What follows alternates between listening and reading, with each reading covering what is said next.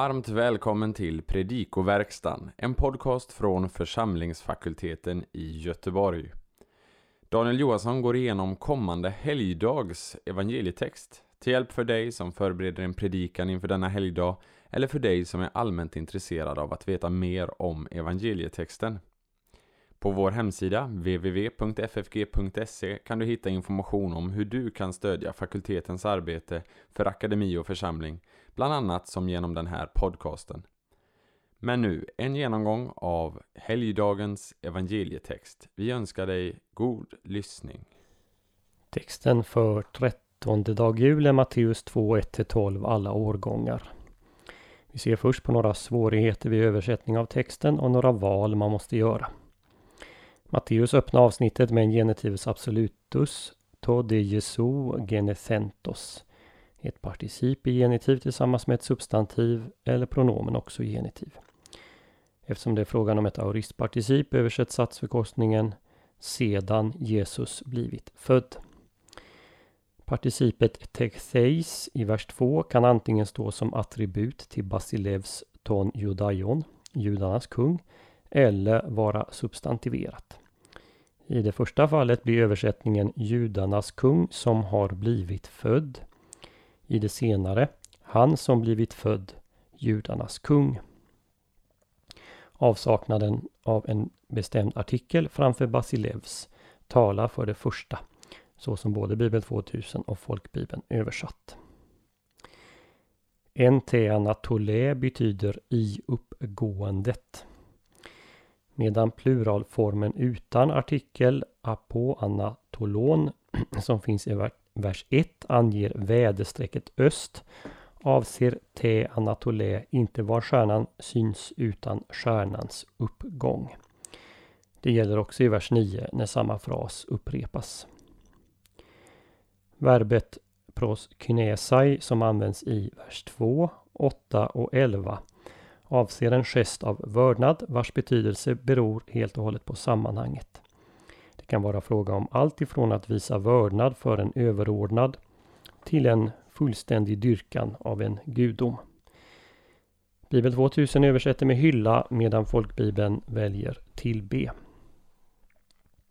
Då kungar i Österlandet ofta ansågs vara gudomliga är det inte omöjligt att de österländska stjärntydarna avsåg någon form av tillbedjan.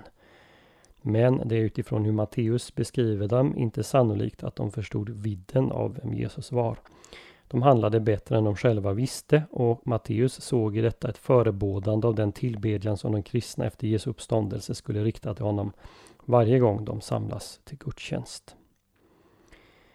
Verbet genatai i vers 4 står i presens men har futurum betydelse, vilket inte är helt ovanligt i nytestamentlig grekiska. Vi översätter var Kristus skulle födas. I vers 9 måste aoristen eidon översättas med en pluskvamperfekt. Stjärnan som de hade sett gå upp. Till skillnad från Lukas säger Matteus inget om själva födelsen. I slutet av kapitel 1 beskrivs hur en ängel uppenbarar för Josef vad det är för ett barn Maria väntar. Efter att i inledningen till kapitel 2 konstatera att Jesus blivit född lägger Matteus allt fokus på en grupp besökare som senare kom till Jesusbarnet. Vi vet inte hur lång tid som gått mellan födelse och den händelse som nu beskrivs. Att döma av uppgifterna till Herodes så kan det ha gått så lång tid som två år. Vi kan dela in det här avsnittet i sex delar. Vers 1-2 beskriver hur magerna kommer till Judeen för att leta efter barnet. Vers 3 till 6 hur Herodes ber de andliga ledarna undersöka skriften. Vers 7 till 8 hur Herodes ger information vidare till magerna. Vers 9 till 10 hur magerna finner vägen.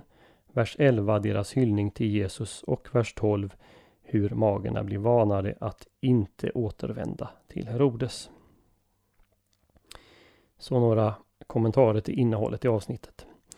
Herodes framställs ofta som en grym eh, despot. I likhet med många andra i äldre och nyare tid som regerat framgångsrikt under en längre tid regerade han med list och våld och mord. Men han var också sin tids främste byggnadsherre. som genomförde enorma byggprojekt både i sitt eget land och utrikes. Allt från städer till borgar och slott och inte minst utbyggnaden av tempelplatsen i Jerusalem. Mot slutet av sitt liv blev han paranoid och dödade flera i sin egen familj. Att han blir upprörd över berättelsen om stjärnan stämmer väl överens med vad vi vet om Herodes från andra källor. Och att det leder till en upprördhet i hela Jerusalem är också förståeligt. Det är inte för att man inte skulle vilja ha en ny kung, det ville nog de flesta, men man fruktade vad Herodes skulle ta sig till. Dödsåret för Herodes brukar sättas till år 4 f.Kr. vilket därmed skulle ange senast möjliga datum för Jesu födelse. Det här datumet är dock ifrågasatt. Flera forskare menar att uppgifterna hos den judiske historieskrivaren Josefus blivit feltolkade. Allt fler argumenterar för att Herodes död ska dateras till år 1 f.Kr. Matteus kallar de som kommer för att hylla Jesus för Magoj. Bibel 2000 översätter med österländska stjärntydare, folkbibeln med visa män. De har ofta beskrivits som representanter för det bästa i hedna världen, för dess vishet och öppenhet mot den sanne guden. De har beskrivits som de som söker Jesus genom en uppenbarelse i naturen. Men var det så man uppfattade dem på Jesu tid? Framhävandet av männens vishet som något positivt, det uppstår faktiskt ganska sent i utläggningshistorien och den betonas först under upplysningstiden.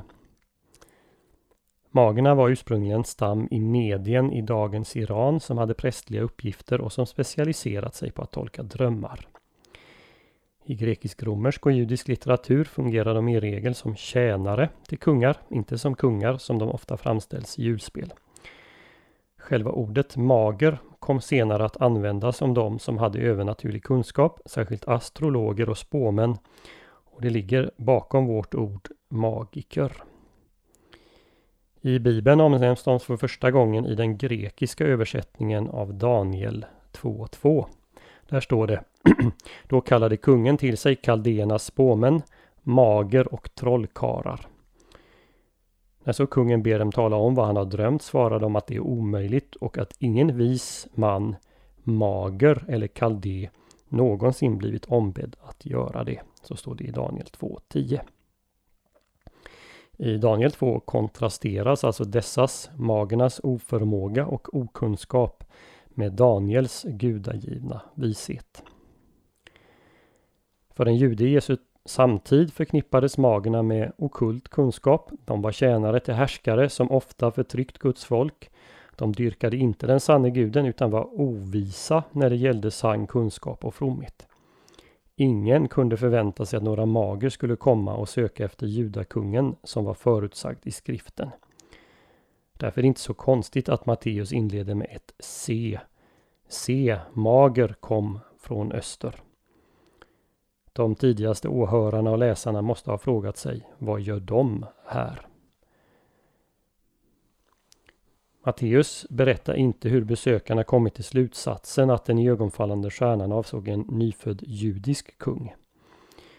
Utläggare här hänvisar ofta till Biliams messianska profetia i fjärde Mosebok 24.17. En stjärna trädde fram ur Jakob. Men hur och om magen överhuvudtaget kände till den, det säger Matteus inget om.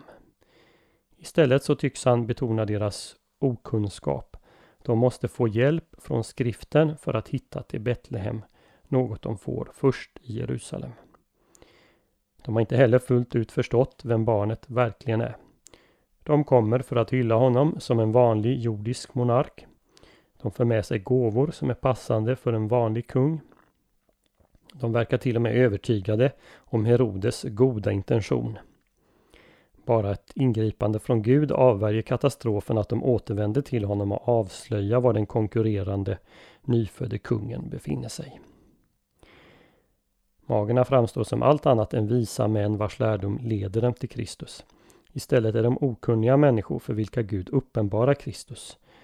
Genom stjärnan, den naturliga uppenbarelsen och skriften, den särskilda uppenbarelsen, leds de till Kristus på ett liknande sätt som Petrus i Matteus 16, 16-17 fått uppenbarat för sig vem Jesus är. Så hoppas vi att denna genomgång får bli till hjälp och välsignelse för dig som har lyssnat. På vår hemsida www.ffg.se kan du hitta information om hur du kan stödja fakultetens arbete, bland annat som genom den här podcasten. Ett sätt att stödja är att skänka en gåva genom Swish. Församlingsfakultetens Swish-nummer är 123 100 8457. Alltså 123 100 8457. Mottagaren som anges är Peter Isak Bens utbildningsstiftelse. Märk gärna gåvan FFG Podcast om du vill stötta just denna podden. Så önskar vi dig allt gott och Guds välsignelse.